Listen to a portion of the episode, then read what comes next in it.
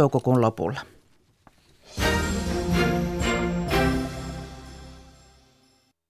Yle Radio Suomi, ajan tasa.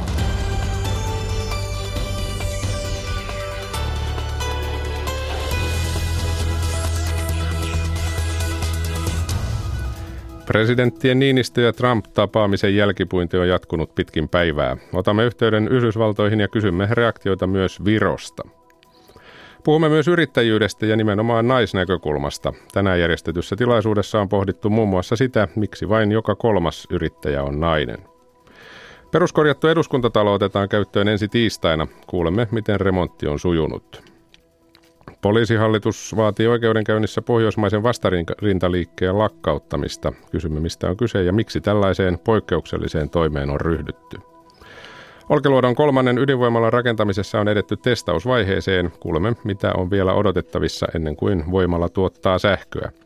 Ja lähetyksen lopussa pääsemme tutustumaan koirien avulla tehtävään vesipelastustyöhön. Studiossa on Akilainen. Hyvää iltapäivää. Presidenttien Sauli Niinistön ja Donald Trumpin viime öistä tai myöhään eilen illalla tapahtunutta tapaamista on arvioitu ja kommentoitu pitkin päivää. Tapaaminen sujui hyvässä hengessä, mutta presidenttien tyylierot olivat selviä, näin kai voi sanoa. Puhelimessa on nyt silminnäkijä kirjeenvaihtajamme Paula Vileen Washingtonissa. Paula, hyvää huomenta. Huomenta ja hyvää päivää. Onko tullut nukuttua yhtään?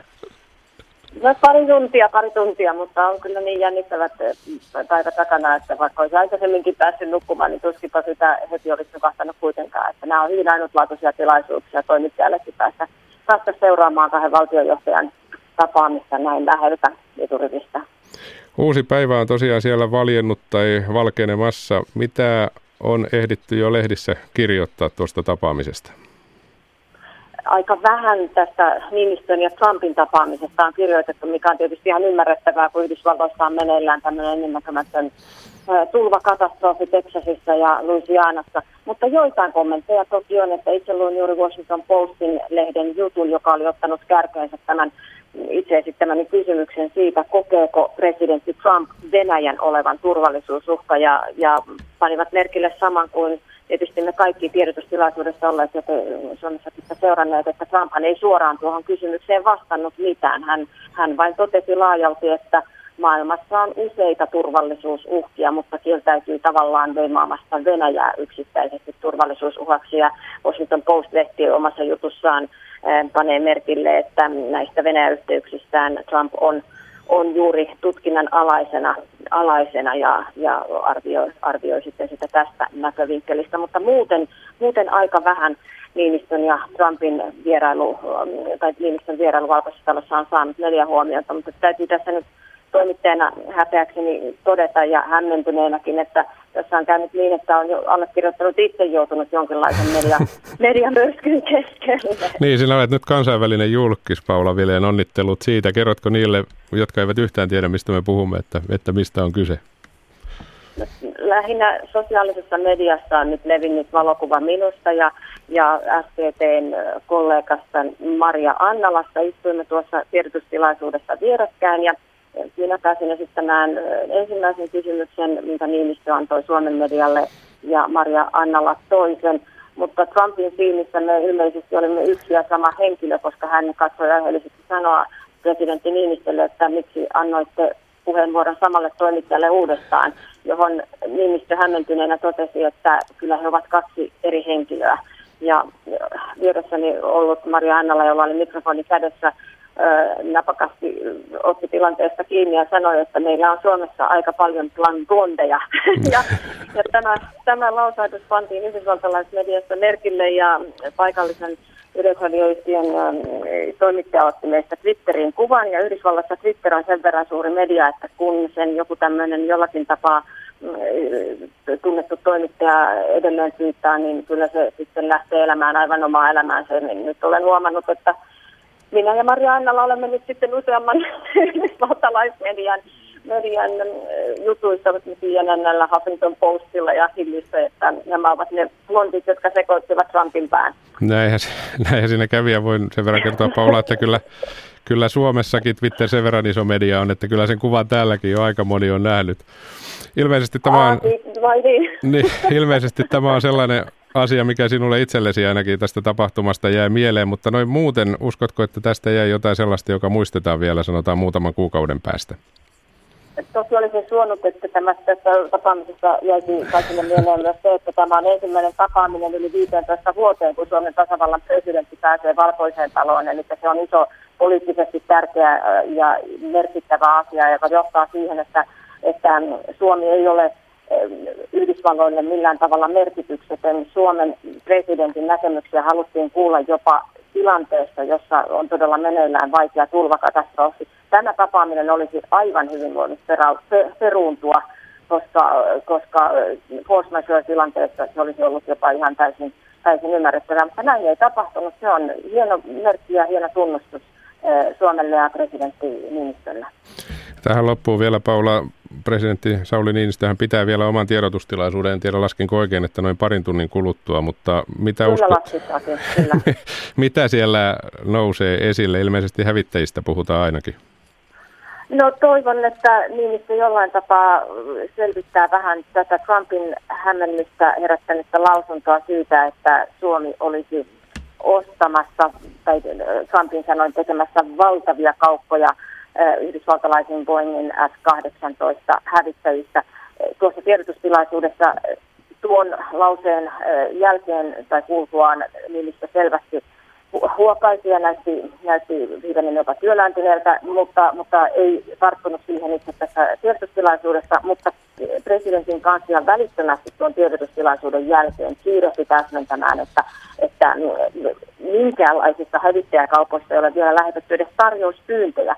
Ja niin itse viittasi yksikantaan, että tämä Trumpin esittämä väite hävittäjäkaupoista on uutisankka.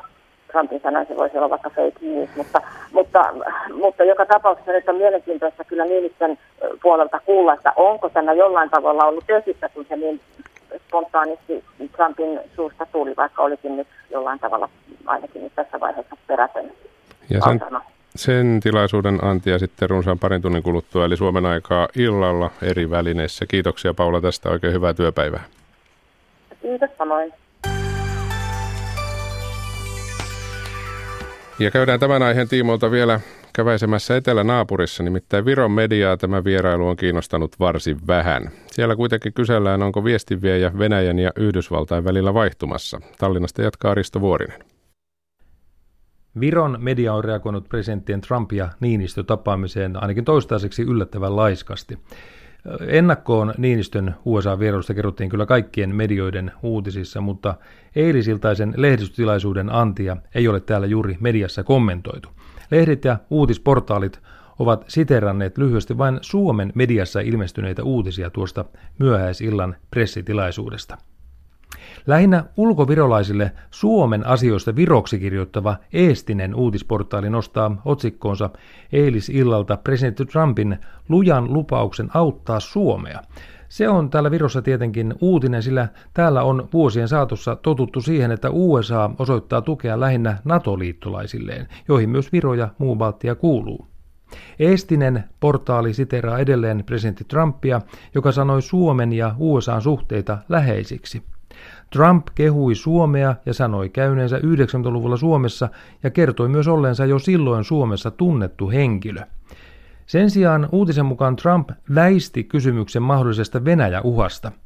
Presidentin mukaan maailmassa on paljon uhkia, mutta hän toivoi maansa ja Venäjän suhteiden paranevan pian. Tämä lienee virolaisittain arvioituna hieman yllättävä näkemys USAn presidentiltä, koska Virossa korostetaan Venäjän uhan vain kasvavan muuallakin kuin Itämerellä. Postimieslehden nettisivusto nostaa uutiseensa presidentti Trumpin antaman tunnustuksen Suomelle yhtenä kyberturvallisuuden johtavista maista. Tämä kuulostaa virolaisen korvaan kiinnostavalta, sillä juuri kyberturvallisuus on se alue, jossa Viroa pidetään maailman johtavana maana. Mutta myös Suomi on alan kärkiosaajia. Ehkä juuri tällaisista Viron kannalta yllättävistä ja ehkä myös hieman kateutta herättävistä seikoista johtuen Viron suurimman NATO-liittolaismaan ja läheisimmän ei-NATOon kuuluvan naapurin presidenttien harvinainen tapaaminen ei ole nostattanut ja nostanut Viron mediassa analyysejä. Taustalla lienee myös se, että presidentti Niinistön johdolla pidetty keskusteluyhteys Venäjän johdon kanssa nähdään Virossa edelleen usein niin sanotun suomettumisen jatkeena. Aina ei ymmärretä Suomen hyviä suhteita Venäjän ja Putinin, joita täällä pidetään lähes kaiken pahan alkuna. Viron entistä presidenttiä Tuomas Henrik Ilvestä muuten pidettiin taannoin USA-presidentti Barack Obaman hyvänä neuvonantajana nimenomaan Venäjään liittyvissä kysymyksissä. Viron uudella presidentillä Kersti Kaljulaitilla ei ole samaa asemaa. Ja eilisiltaisen perusteella vaikuttaakin nyt siltä, että nykyisin Suomen presidentillä on Putin tapaamisistaan Donald Trumpille paljon sellaista kerrottavaa, jota yksikään Baltian presidenteistä ei kykene hänelle välittämään. Baltian presidentillä ei ole tiettävästi juuri minkäänlaisia suhteita Venäjän johtoon. Näin sanoi Tallinnasta Risto Vuorinen. Tähän väliin pari liikennetiedotetta. Ensimmäinen tie 482, siis 482 Liperi. Lossin kantavuus on vaihtunut, käytössä 44 tonnin lossi ja kyseessä Arvinsalmen lossi, siis tiellä 482. Ja sitten tie 7 Loviisa, ensitiedote liikenneonnettomuudesta. Tie 7 välillä Porvoo-Kotka, Lovisassa, tarkempi paikka välillä Loviisan itäinen liittymä, Markkinamäen tunneli. Tiellä 7 sinne ensitiedote liikenneonnettomuudesta. Kello on kohta varttia yli 14. Hyvää iltapäivää. Radio Suomea kuuntelette ja ajan tasaa. Seuraavaksi tullaan kotimaan asioihin ja puhutaan yrittämisestä ja yrittäjyydestä. Tänään aamupäivällä on järjestetty keskustelutilaisuus siitä, miten tyttöjä ja nuoria naisia voisi kannustaa yrittäjiksi ja yritysjohtajiksi ja ylipäätään tästä aihepiiristä. Tilaisuuden järjestivät yhdessä Elinkeinoelämän keskusliitto, Suomen yrittäjät, keskuskauppakamari ja perheyritysten liitto – Tervetuloa ajantasaan yrittäjä ja Suomen yrittäjien varapuheenjohtaja Karita Orlando. Kiitos. Ja Elinkeinoelämän keskusliiton asiantuntija Tuuli Mäkelä. Kiitos. Aloitetaan nyt vaikka siitä tilaisuudesta tänään. Miten sujui? Oliko keskustelutilaisuus antoisa? Oli hyvin antoisa ja siellä oli kolme hyvin erilaista näkökulmaa tähän naisyrittäjyyteen, että Leena Linnaimaa toi enemmän tätä johtajuutta ja, ja näitä haasteita, miten naiset pääsevät etenemään yrityselämässä. Ja sitten oli nuori naisyrittäjä hyvin miesvaltaisella alalla kertoo niistä haasteista, mitä hän kokee. Ja mä itse sitten taas toin tämmöistä yksinyrittäjä näkökulmaa mm. sitten siihen keskusteluun. Joo, että monipuolista keskustelua ja hyviä tämmöisiä niin kuin laajalaisia ja monipuolisia esimerkkejä naisyrittäjyydestä, mitä on aina hieno kuulla näitä tarinoita. Niin, siitä puheen ollen Karita, sinä olet tosiaan itsekin yrittäjä. Kerro lyhyesti, minkä alan yrittäjä olet? Mä 2005 lähdin, perustin tilitoimiston kotona ja siitä se itse asiassa pikkuhiljaa kasvoi ja mulla oli sitten 15 hengen toimisto viime kesänä, kun mä sitten päädyin myymään sen ja nyt sitten olen taas yksin yrittäjä ja, ja myyn sitten omaa asiantuntemustani. Hmm. No tämä koko teema, en tiedä olenko jotenkin poikkeus, mutta olen vähän huono ajattelemaan asioita sillä tavalla, että on naisyrittäjiä, miesyrittäjiä tai nais sitä, mies tätä. Pitäisikö kuitenkin ajatella aina yrittäjyyttä naisyrittäjyydestä esimerkiksi? No me ollaan Ekossa tehty tällainen ö, yrittäjyystutkimus, missä katsottiin vähän näitä naisyrittäjien ja miesyrittäjien eroja ylipäänsä naisyrittäjien asemaa ja, ja tilannetta Suomessa. Neljännes kaikista työnantajayrittäjistä, eli sellaisista yrittäjistä, jotka työllistää myös muita henkilöitä, on naisia, eli yhteensä noin 22 000 meidän maassa tilastokeskuksen eli mukaan. Eli joka neljäs Just näin. Ja tämän, tämän tota, tutkimuksen mukaan yksi merkittävä ero naisyrittäjän ja miesyrittäjän välillä oli se, että, että miehillä oli enemmän tällaisia roolimalleja ja esikuvia tässä yrittäjyyden niin polulle lähtemisessä. Että siinä mielessä, että niin kuin esimerkillisten naisyrittäjän esiin tuominen sellaisinaan rohkaisee ehkä muita naisia, tyttöjä lähtemään tälle tielle ja innostaa ja, ja niin kuin rohkaisee yrittäjyyteen ylipäänsä. Mm. Niin, Joo, haluatko Karita sinä olla naisyrittäjä vai yrittäjä?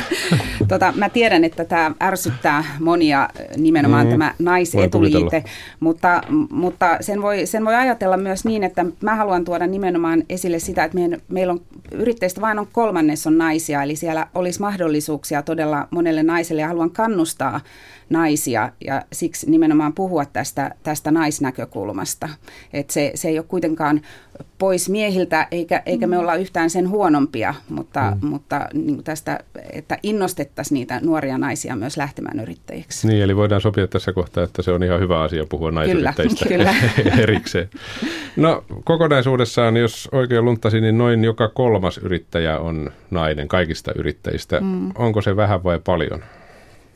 No Ilmeisesti enem- aika vähän. Enemmän ehdottomasti tarvittaisiin näistä tosiaan, jotka työllistää neljännes ja tarvitaan ja halutaan rohkaista ehdottomasti enemmän naisia lähteä yrittäjyyteen ja työllistämään sitä kautta, että kasvu kuitenkin pitkälti syntyy näissä työllistävissä PK-yrityksissä ja tarvitaan ehdottomasti kaikki voimavarat, mukaan lukien naisten voimavarat käyttöön tässä. Mm, eli joka toinen olisi tietysti kai niin sanottu normaali tilanne, jos näissä nyt normaalia on.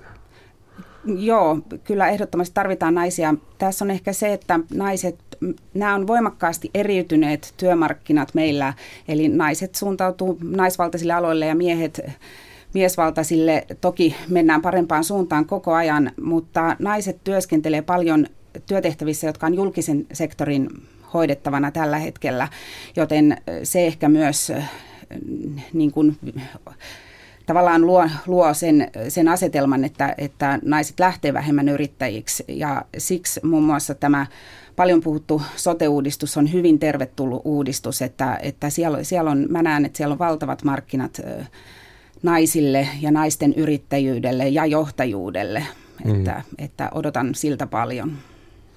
Onko EK puolella samanlainen ajatus?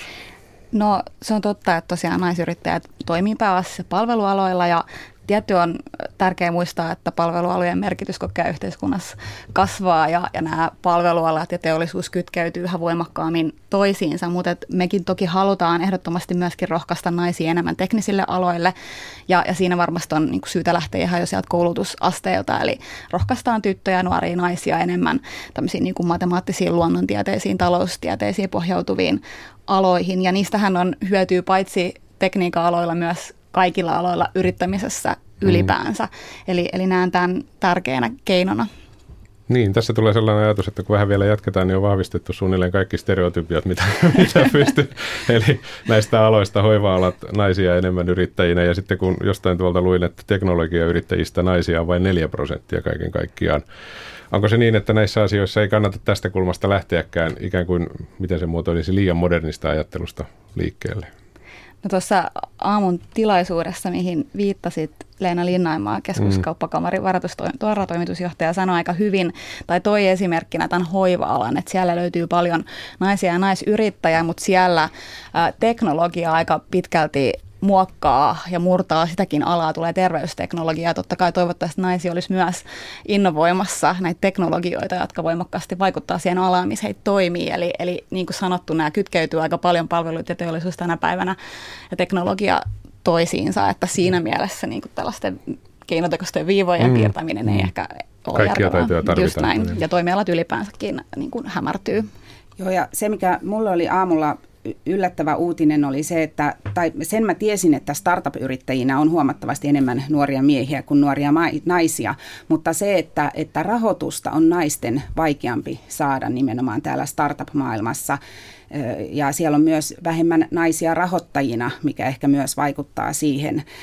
Eli tämä on myös semmoinen, mihin voisi kiinnittää huomiota, että me kannustettaisiin naisia myös, myös sinne startup-yrittäjyyteen, mutta toisaalta me puhutaan paljon startup-yrittäjyydestä, mutta me voitaisiin puhua myös näistä yrityskaupoista, eli ei, ei mm. ole pakko lähteä aina perustamaan sitä yritystä, vaan mm. voi myös ostaa yrityksen, jolloin saa jo vähän sitä, sitä pohjaa ja sitten lähtee. se on monesti aivan uusi mahdollisuus myös sille yritykselle, kun omistus vaihtuu. Ja toi on todella tärkeä näkökulma ja paljon myös EK-agendalla, eli tämä yrittäjän ikääntyminen on iso niin. kysymys. Meillä on paljon yrityksiä, toimintakykyisiä ja kannattavia yrityksiä, joille ei, ei löydy jatkajaa ja jotka joudutaan mahdollisesti lopettaa, ja se on sitten tietenkin Suomen uudistumisen ja kasvun kannalta ongelma, eli haluttaisiin just rohkaista myöskin naisyrittäjiä ää, ottamaan näitä yrityksiä mahdollisesti oman omistukseensa ja lähteä kasvattaa ja kehittää ja uudistaa mm. myös näitä.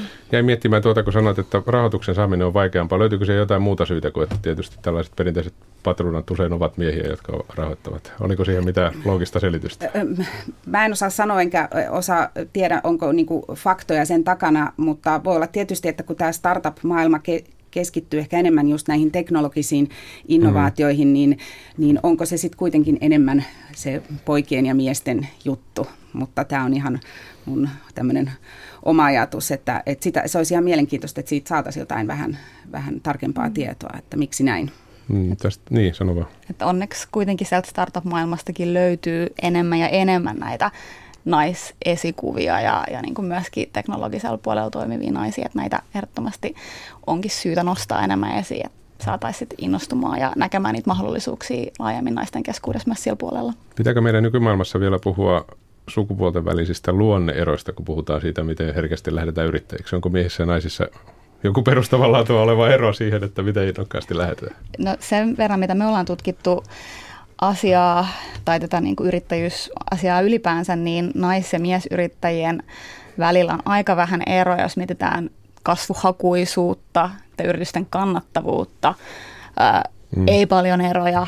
Myös naiset toimii tämmöisinä niin kuin monikerta-yrittäjinä, eli on mukana pääomistajana useammassa kuin yhdessä yrityksessä ja näin ollen se vaikutus ulottuu, ulottuu laajemmallekin, että, että siinä mielessä ei nähdä mitään isoja eroja, että enemmän ehkä sitten tulee, että millä toimialoilla just toimitaan, niin kuin tuossa äsken juteltiin. Mm.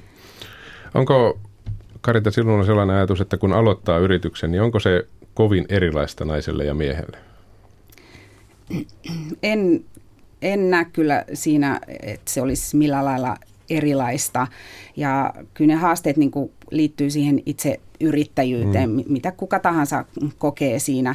Että, että ehkä tietenkin tämä perheen ja työn yhteensovittaminen, mikä siis tulee tietysti naisilla myös ihan, jos on töissä muualla, niin, tota, niin tulee eteen, että, että se saattaa olla tietysti jonkunnäköinen, jonkunnäköinen mm. haaste, mutta toisaalta se on monelle myös mahdollisuus, koska koska voisit, se on ehkä helpompi sovittaa sitten, Joo. jos toimii yrittäjänä. Että esimerkiksi kun mä itse lähdin yrittäjäksi, niin, niin mulla oli 5- ja 7-vuotiaat lapset ja mä tein kotona töitä. Mä tein toki töitä ihan normaali työpäivä ja monesti pidempääkin, mm. mutta mä olin kotona, kun lapset tuli Joo. iltapäivällä kotiin. Että, että se, oli, se oli taas etu olla yrittäjänä. Joo. Mm. Ja toi, toi näkyy ihan näissä meidänkin tutkimuksissa, että naiset arvostaa yrittäjyydessä nimenomaan sitä mahdollisuutta yhdistää työelämä ja perhe. Et tuossa tietynlaista joustoa ja vapautta, vaikka ehkä tehdäänkin enemmän töitä kellon ympäri, niin kuin stereotypia on, mutta että on sitä joustoa siinä. Joo, ja siis ihan tutkimusten mukaankin, niin yrittäjyydessä eniten arvostetaan nimenomaan sitä vapautta, mm. että kyllä se liittyy sitten niin. paljon muuhunkin. Että saa, Kyllä, että Joo. saa sitten määritellä ne työajat ja päätökset myös. Niin, en tiedä miten paljon siellä tilaisuudessa puhuttiin, mutta joka tapauksessa yksi teemoistahan oli se, että miten kannustaa nuoria naisia ja tyttöjä yrittäjäksi. Ja tuliko mitään valaistumista, että miten se, miten se pitäisi hoitaa? Onko siinä mitään eroa esimerkiksi poikien kannustamiseen? Mistä puolelta lähdette hakemaan? No mun mielestä tämä oli hyvä näkökulma tämä, että esikuvia mm. tarvitaan. Että, että se on varmasti semmoinen, mikä, mikä kannustaa. Että meillä, meillä on Suomessa ihan loistavat tukijärjestelmät, että löytyy apua, tukea, verkostoja, mentoreita. Että se, semmoista löytyy, mutta se, se, että olisi niitä esikuvia, niin, niin sen mä uskon, että varmasti auttaisi. Joo, mm. nimenomaan näin, että me, meilläkin tämä tosiaan selkeästi näkyy, näkyy näissä tutkimustiedoissa. Niin, miten se esikuva itse asiassa jäi miettimään sitä, että miten se tässä tilanteessa sitten toimii? Katsotaanko ihan, että kun tuokin on pärjännyt, niin minäkin voin pärjätä vai, vai mikä se esikuvan merkitys käytännössä on?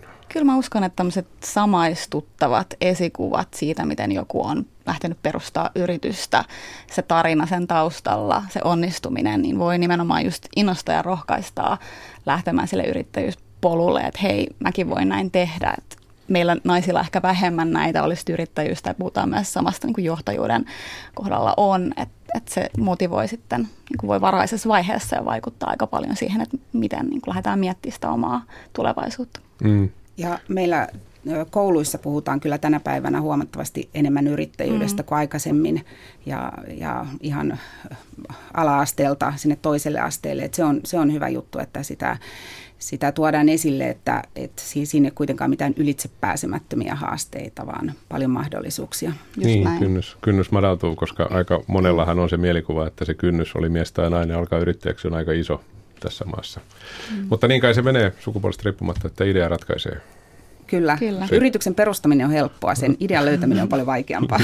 Näin se varmaan voi tiivistää. Kiitoksia Karita Orlando ja Tuuli Mäkelä, kun pääsitte paikalle. Kiitos. Kiitos.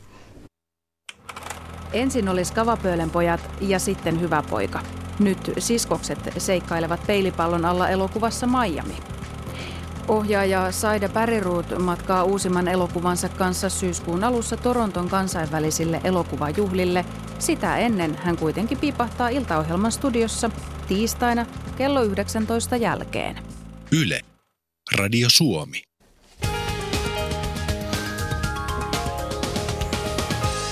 Liikennetiedote tie 7 Loviisa. Liikennetiedote onnettomuudesta. Yksi ajokaista on nyt suljettu liikenteeltä haittaa ajosuunnassa Porvoo.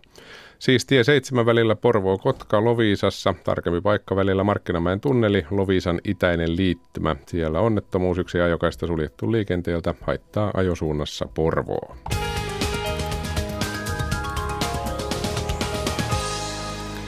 Kello on kohta 14.29. Seuraavaksi kuullaan, miten eduskuntatalon remontti on sujunut. Ja kuulemme myöskin Suomen vastarintaliikkeen lakkauttamista koskevan oikeudenkäynnin sujumisesta. Ja selvitämme, milloin Olkiluoto kolmonen näillä näkymin tuottaa sähköä.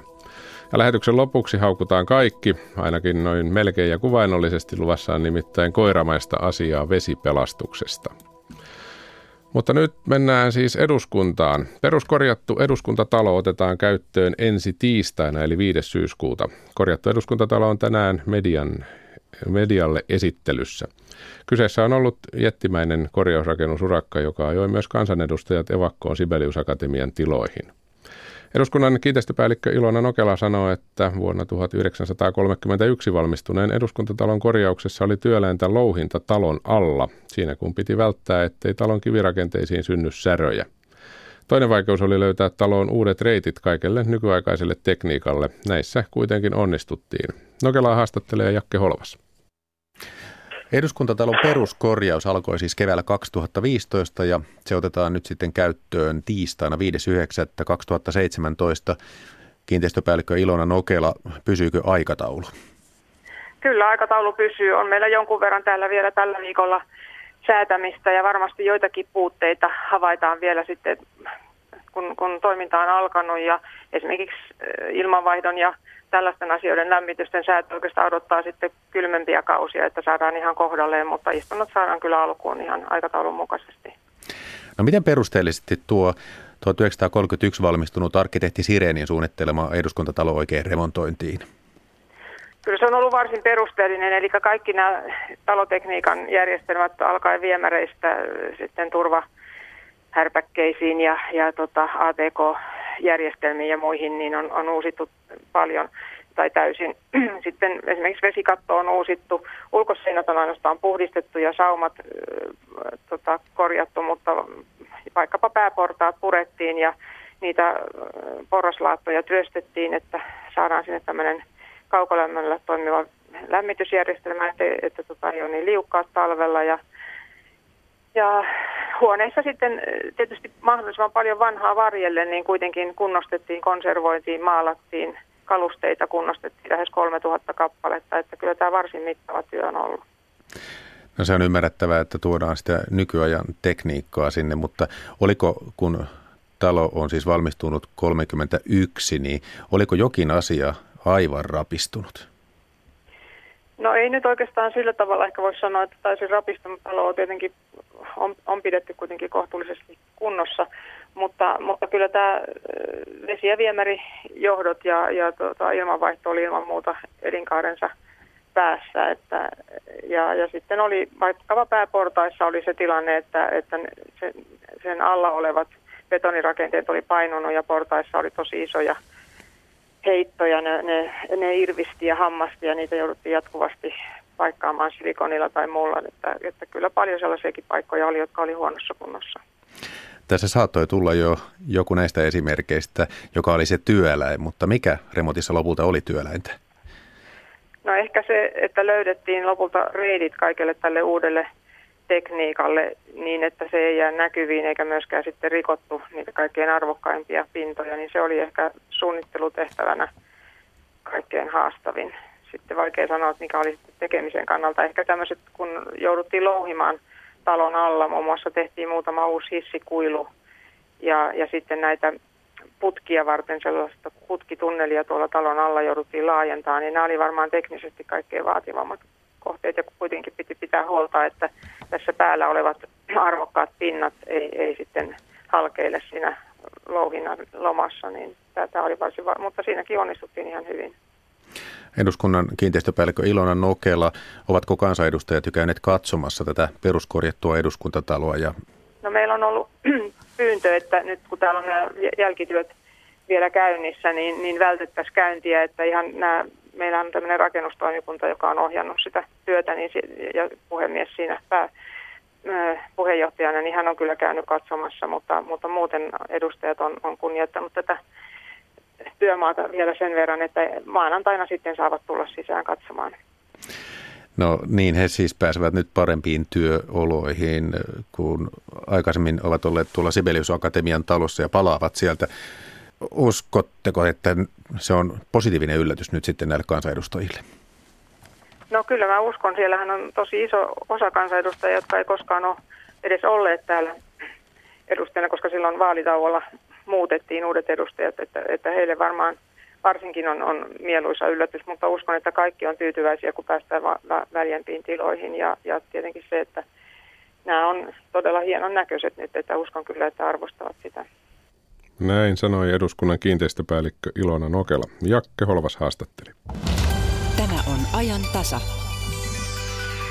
Ja kello on kohta 14.35. Poliisihallitus on vaatinut uusnatsistisen järjestön pohjoismaisen vastarintaliikkeen lakkauttamista. Oikeudenkäynti tästä asiasta on alkanut tänään Pirkanmaan käräjäoikeudessa. Tampereen oikeustalolla oikeudenkäyntiä on seurannut oikeustoimittajamme Päivi Happonen. Päivi, tervetuloa mukaan lähetykseen. Kiitoksia. Kyseessä piti ainakin olla valmisteluistunto. Mitä siellä tänään on tapahtunut? Joo, täällä oli tänään valmisteleva istunto ja, ja se tarkoittaa sitä, että tätä varsinaista asiaa, eli tätä lakkauttamista ei vielä ryhdytty käsittelemään. Käytiin läpi todistusaineistoa, mistä ollaan samaa mieltä ja mistä ei. Ja esimerkiksi ihan heti aamulla kiisteltiin siitä, että onko tätä koko ryhmittymää edes, edes olemassa, tätä vastarintaliikettä. Tämä, tällaisia asioita tänään täällä puitiin. No miksi poliisihallitus haluaa tämän lakkauttaa tämän vastarintaliikkeen? Mikä, mikä niissä tavoitteissa on poliisihallituksen mielestä rikollista? Poliisihallitus haluaa lakkauttaa tämän vastarintaliikkeen sen takia, koska hyvin usein tämän liikkeen mielenosoituksiin ja heidän toimintansa liittyy väkivalta. Poliisihallituksen kannetta ajava asianajaja Markku Fredman esitteli tuolla oikeudessa tänään hyvin monta tuomiota väkivaltarikoksista, joita on tullut henkilöille, jotka ovat aktiivijäseniä tässä, tässä vastarintaliikkeessä. Ja tämä poliisihallituksen asianajaja totesi tuolla oikeudessa tänään, että vastarintaliikkeessä väkivalta hyväksytään, sitä vähätellään ja siitä jopa palkitaan. Hän viittasi tällä lausumallaan siihen, että kun vuosi sitten suomalaisia kovasti järkyttänyt asema-aukion mielenilmaus, jossa, jossa vastarintaliike piti mielenosoitustaan ja heidän yksi jäsen sitten potkaisi nuorta miestä, joka oli kävelemässä ohi ja oli sylkäissyt näiden mielenosoittajien eteen, niin tämä potkaisi häntä ja hän kuoli ja vastarintaliikkeen aktiivijäsen tuomittiin törkeästä pahoinpitelystä, niin tämän jälkeen tämä henkilö, joka sai tuomio, niin hänet palkittiin tässä vastarintaliikkeessä. Mutta taas tämä vastarintaliike oikeudessa kiisti sen, että väkivalta kuuluisi heidän toimintansa ja, ja heidän Suomen johtaja oli paikalla ja hän esimerkiksi sanoi tuossa väliajalla, kun haastattelin häntä, että tämä palkinto ei laikaan liittynyt tähän väkivaltaan, vaan ihan muihin asioihin. Tässä ollaan vastakkain sen näkemyksen kanssa, että liittyykö väkivalta tämän yhdistyksen toimintaan vaiko ei. Niin, yhdistyksen. Onko Pohjoismainen vastarintaliike virallisesti edes yhdistys? Jos ei, niin miten sitä voi vaatia lakkautettavaksi? No virallisesti se ei ole yhdistys, eli vastarintaliike ei ole rekisteröinyt itseään yhdistykseksi. Mutta laki lähtee siitä, että vaikka joku yhdistys ei olisi virallisesti rekisteröity, sitä lain mukaan voidaan käsitellä kuin yhdistystä, jos se toimii yhdistyksen kaltaisella tavalla. Ja, ja tässä, tässä poliisihallitus lähtee, lähtee siitä, että vastarintaliike toimii kuten yhdistys. Ja heidän nettisivuillaanhan kaikki voivat katsoa, että siellä kerätään rahaa heidän toimintansa ja puhutaan yhdistyksestä ja esitellään heidän tavoitteitaan ja periaatteitaan, että se vaikuttaa kyllä hyvin tämmöiseltä yhdistysmäiseltä toiminnalta. Mutta oikeus nyt tietenkin sitten tulee ottamaan kantaa, että onko se semmoinen ryhmittymä, johon, johon voidaan tämmöistä lakkauttamistoimenpidettä kohdistaa. No miten tämän käsittelyn on tarkoitus tästä mennä eteenpäin? Tänään oli valmisteleva istunto ja lokakuussa alkaa sitten varsinainen pääkäsittely. Sille on varattu pari päivää aikaa. Siellä käydään läpi paljon todistusaineistoa ja kuullaan sitten joitakin todistajia. Siitä ei ole vielä tietoa, milloin sitten varsinainen ratkaisu saadaan asiasta. Tähän loppuu vielä, Päivi, tämä kuulostaa aika ainutlaatuiselta, ei ehkä sitä ole, mutta milloin viimeksi yhdistystä on vaadittu lakkautettavaksi tällaisin perustein? Tuleeko mieleen? No, no kyllä tämä on, on hyvin harvinaista. Itse asiassa siis tiettävästi 70-luvulla on, on lakkautettu tuomioistuimessa joku yhdistys. Että kyllä tämä on harvinaista ja tämä tulee olemaan hyvin kiinnostava oikeudenkäynti tietenkin itse tämän asian kannalta, koska se koskee tätä kyseistä yhdistystä myös, mutta ihan, ihan yleisemminkin. Kiitoksia Päivi näistä tiedoista. Tätä, tästä varmasti kuullaan sitten tulevaisuudessa lisää. Hyvää päivänjatkoa Tampereelle. Kiitos paljon ja sitä samaa. Ja sitten puhutaan ydinvoimasta. Nimittäin vuonna 2005 käynnistyneet rakennustyöt teollisuuden voiman Olkiluoto 3 ydinvoimalassa ovat loppusuoralla. Teollisuuden voiman tilaaman ja Arevan rakentamaan voimalaan on tarkoitus lähteä hakemaan polttoainetta Saksasta syksyllä. Jos säteilyturvakeskus antaa myönteiset lausunnot ja käyttöönottotarkastus läpäistään, voi reaktori olla täydessä toiminnassa ensi vuoden lopulla. Sakari Kilpelä haastattelee säteilyturvakeskuksen pääjohtajaa Petteri Tiippanaa. Miten mutkikas on vielä, polku on vielä jäljellä ennen kuin uranin atomi halkeaa? Polku on sinänsä aika selkeä, askelmerkit on kyllä meidän ja osapuolien tiedossa, mutta tota, menee siihen vielä aikaa ja töitä on tehtävä. Puhelimessa on TV on viestintäpäällikkö Pasi Tuohimaa. Nyt syksyllä Olkiluoto kolme voimalaan siis aletaan hakea tai tuottaa polttoainetta Saksasta. Miksi Saksasta? Polttoaine saapuu Arevan S Saksan tehtaalta Lingenistä ja sitä siellä para-aikaa valmistellaan. Millaisista määristä puhutaan, kun puhutaan ydinvoimalaan ladattavasta polttoaineesta? No kyllä siinä tietysti täytyy ää, reaktori alla saada täyteen. Meneekö se pakettiautoon vai rekka-autoon vai, vai tarvita? En lähde tarkemmin erittelemään, että miten se tulee ja millaisissa määrissä, että tuleeko yhdessä vai useammassa erässä ja miten, mutta syksyn aikana pikkuhiljaa polttoaine saapuu. Pasi Tuohima, miten mutkikas on tuollainen, tuollainen polttoaineen kuljetusoperaatio? Kuten varmasti Petteri Tiippanakin tietää, että hirveän tarkasti emme lähde avaamaan, että miten, miten se polttoaine tulee. Että polttoaine tulee erinäisillä kuljetuksilla ja, ja, ja saapuu Olkiluotoon. Petteri Tiippana, miksi tätä pitää, pitää näin, näin sanotaanko pimennossa? Siinä on hyvä erottaa. Tuore polttoaine on tuoretta polttoainetta ja se ei sinänsä niin kuin vaarallisuudelta on millään tavalla verrattavissa siihen käytettyyn polttoaineen, joka on reaktorissa ollut ja on hyvin aktiivista ja terveydelle ja ympäristölle haitallista. Mutta kyllä tämä tuore polttoainekin se on radioaktiivista, sen ominaisuusaktiivisuudet on suuria, puhutaan kuitenkin isoista kuljetusmääristä ja, ja tuota, luokitellaan sinänsä vaaralliseksi aineeksi. Nämä järjestelyt, joista Tuohimakin tuossa mainitsi ja salassa pitäminen tähtää siihen, että se polttoaine saadaan vahingoittumattomana tuonne laitokselle Pasi Tuomimaa, tuo TV on uusin voimalla on tällainen EPR-reaktori, niin sanottu kolmannen polven painevesireaktori. Onko tuo polttoaine jotenkin erilaista kuin näissä Olkuleodon kahdessa muussa yksikössä? Jokainen reaktori on tietysti yksilöllinen, enkä ole polttoaineasiantuntija. No voimalla on myöhässä ja, ja, ja hintakin on noussut alkuperäisistä arvioista yli kaksinkertaiseksi, eli lähes kolminkertaiseksi. Nyt olette siinä vaiheessa, että kylmätestit ovat osoittaneet laitoksen toimivaksi ja sitten seuraavat kuumakokeet. Millainen, millainen prosessi tuo sitten tulee olemaan? Käyttöönotto ylipäänsä etenee nyt testausvaiheessa ehti testiltä. Kesällä meillä tosiaan oli nämä kylmäkokeet, joissa jo paineistettuna primaaripiiriä testattiin ja, ja, ja kaikki meni hyvin. Seuraavana nyt syksyllä ovat vuorossa kuumakokeet. Eli tuo kuumakoe on, onko se sellainen, että, että simuloidaan sitä, että kun ydin, ydinreaktorissa, reaktorilla lämmitetään vettä, niin, niin, niin pysyykö se putkistossa? No a, a, a, aika paljon juuri tätä, että, että ikään kuin primääripiiri ajetaan täysillä ja, ja vesi lämmitetään ihan normaali asteiseksi ja, ja vähän annetaan höyryä jo turbiineillekin, mutta lämpö tehdään sähköllä, että vielä siellä ei ole reaktiota ja, ja tämä on ihan merkittävä, merkittävä testi, jossa nähdään, että kaikki toimivat niin kuin pitääkin. Säteilyturvakeskus huomautti viime keväänä julkaistussa raportissa, että TV on työilmapiirissä ja resurssien riittävyydessä on haasteita. Siis, siis säteilyturvakeskus tuntuu olevan huolissaan siitä, että, että kykeneekö yhtiö toimimaan, toimimaan niin, kuin, niin kuin sen odotetaan toimimaan.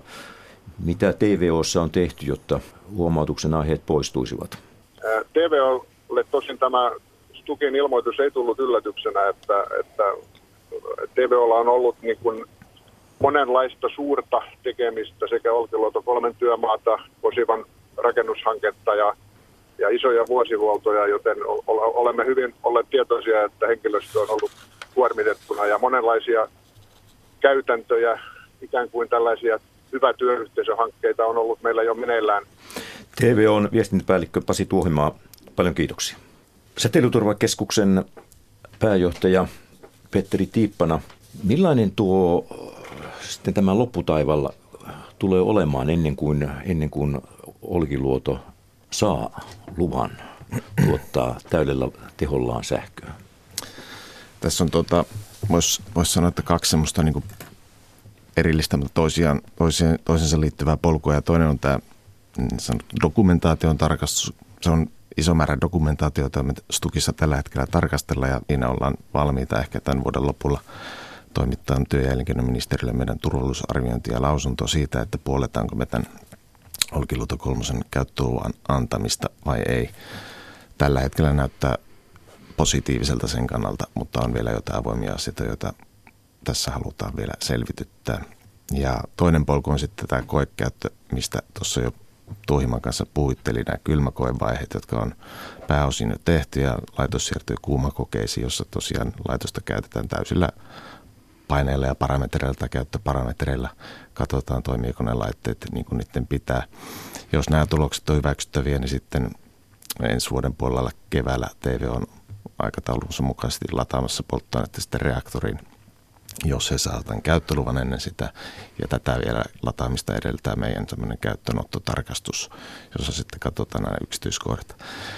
Ja sitten sen jälkeen, tuota, jos lupa on annettu ja tarkastuksen tulokset hyväksyttäviin, niin sitten ää, reaktorin saa tehdä kriittiseksi ja sitten sitä pikkuhiljaa pienillä tehotasoilla kokeillaan ja testataan ja jos tulokset on hyviä, niin sitten edetään suuremmille tehotasoille ja lopulta sitten ihan 100 prosentin teholle.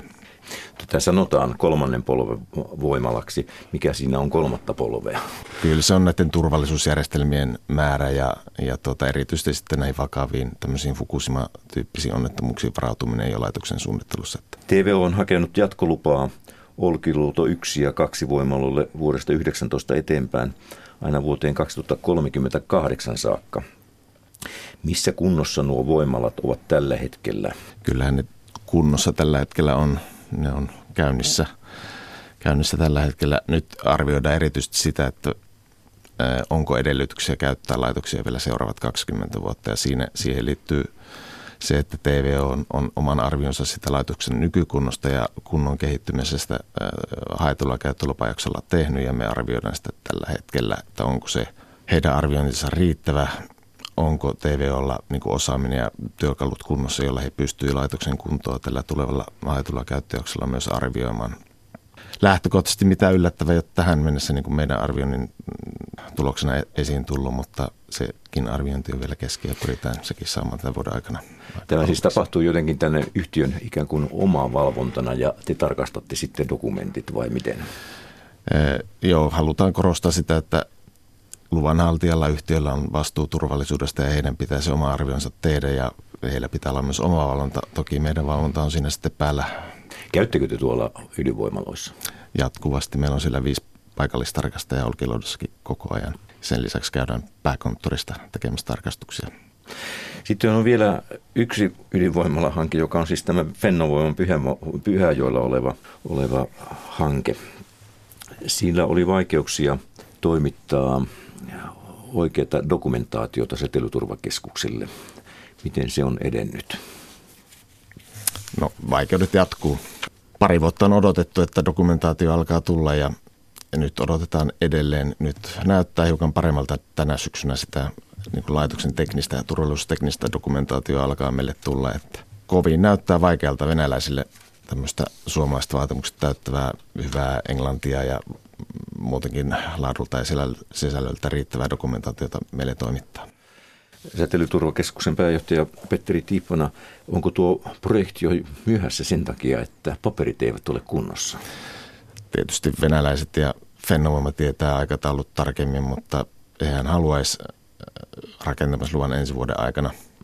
Me ollaan sanottu, että näillä aikataululla, mitä meille on esitetty, niin me pystytään mahdollisesti ensi vuoden aikana tekemään arvioimmin, mutta niin ei tässä niin kuin enää minkäänlaisiin ongelmiin niin kuin aikataulu ja toimitusaikataulun suhteen ole, että pitäisi mennä aika lailla nappiin, että tämä aikataulu pysyy.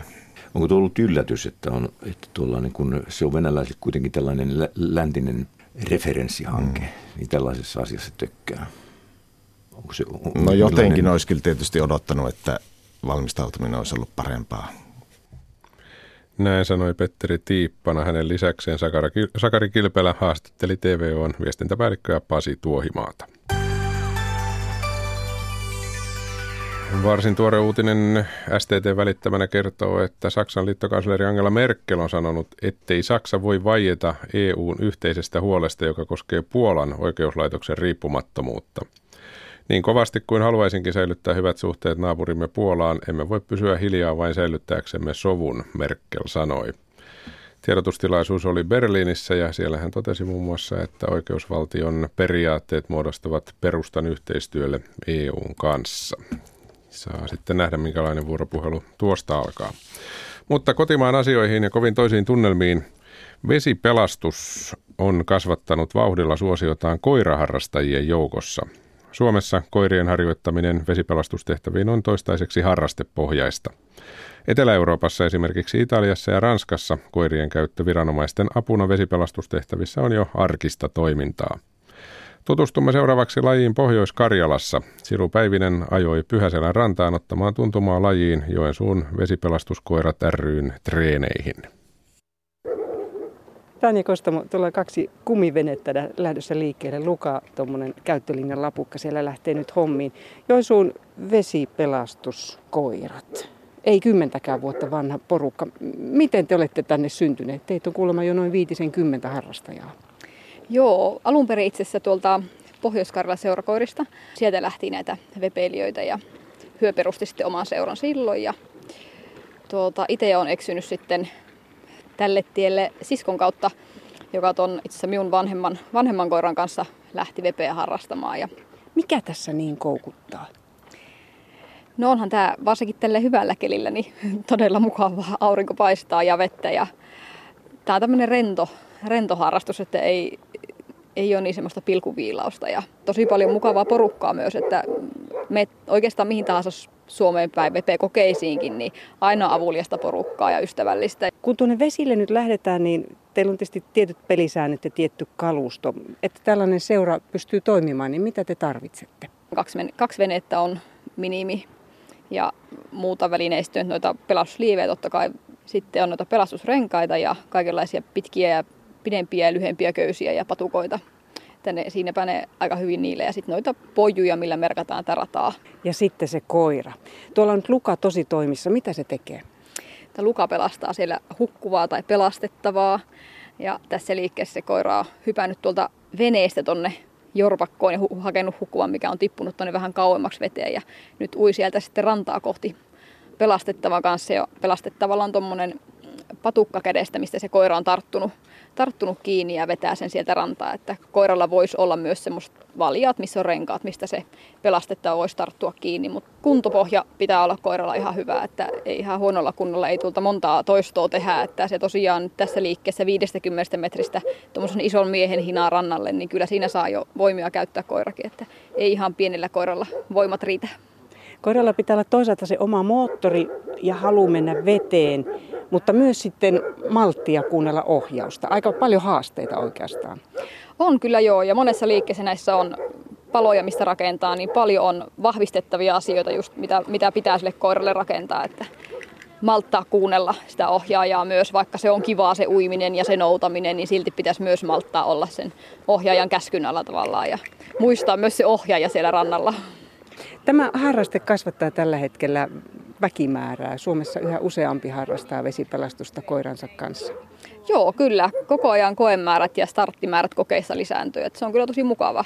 Tämä on mukava laji ja toivotaan, että enemmän enemmän porukkaa tulisi mukaan. Että... Virallisia kilpailuja käydään. Mites joensuulaiset? Joo, käydään. Meillä on itse asiassa Joensuussa järjestetään tänä vuonna neljä koetta. Saa tulla myös katsomaan, jos haluaa. Ne on tuolla Kontiolahen Kaunislahdessa. Tämä laji rantautuu Suomeen muistaakseni 89. On tavallaan syntynyt jo ammoin 1500-luvulla, eli Newfoundlandin koirat on olleet varmaan nöffit niitä esityöntekijöitä tässä hommassa kalastajien apuna, jos siellä on ollut pahoja tilanteita, niin kuin on ollut. Ja sitten englesmannit pistivät lajia eteenpäin joskus 1900-luvun alkupuolella. Aika haastavaa oli silloin se kisaaminen. Koirat hyppivät suunnilleen silloilta alas ja ne koirin kohdistuvat haasteet oli aika kovia. Mitä tykkää tämän päivän menetelmistä? Teillä säännöt muuttuu tuon tuosta ja vaatimustaso muuttuu ja tehtävien suorittamissäännöt vaihtelevat. Joo, kyllä nyt on vähän koiralle helpotettu ikään kuin, että kyllä se on jo tosiaankin silloin alkuaikana ollut haastavaa. Itse asiassa vieläkin tuolla Etelä-Euroopassa taitaa olla jotain liikkuvasta veneestä hyppäämistä ja jostain tyyli helikopteristakin jopa, että siellä on niin kuin paljon haastavampaa mitä Suomessa, mutta Suomessa tämä myös on pelkästään harrastus- ja kilpailulaji, että ei käytetä niin oikeissa töissä niin sanotusti ollenkaan näitä, mutta että siellä käytetään myös oikeissa töissä, niin toki se vaatii sitten vähän erilaista. Kumiveneet on kuitenkin koiralle suht miellyttävä alusta lähteä hyppäämään, eikä ole niin hirveän korkealla kuitenkaan veden pinnasta. Se koira kuitenkin nauttii tuosta tekemisestä tuolla. Niin nauttiikin. Sinne lähti nyt yksi hymyilevä naama. Mitä nyt tapahtuu ja kuka on, kuka on kyseessä? Siellä on nyt Lancer Martta ja Leena Vartijainen, hänen omistajansa.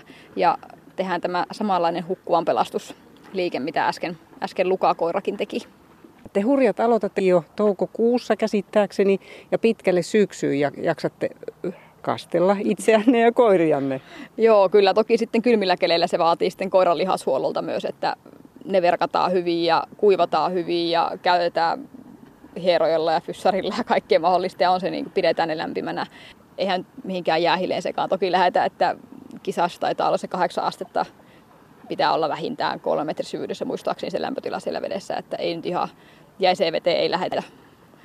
Tanja Kostamo, mikä sinulle on tästä tavallaan se palkka, paras palaute tämän lajin äärellä?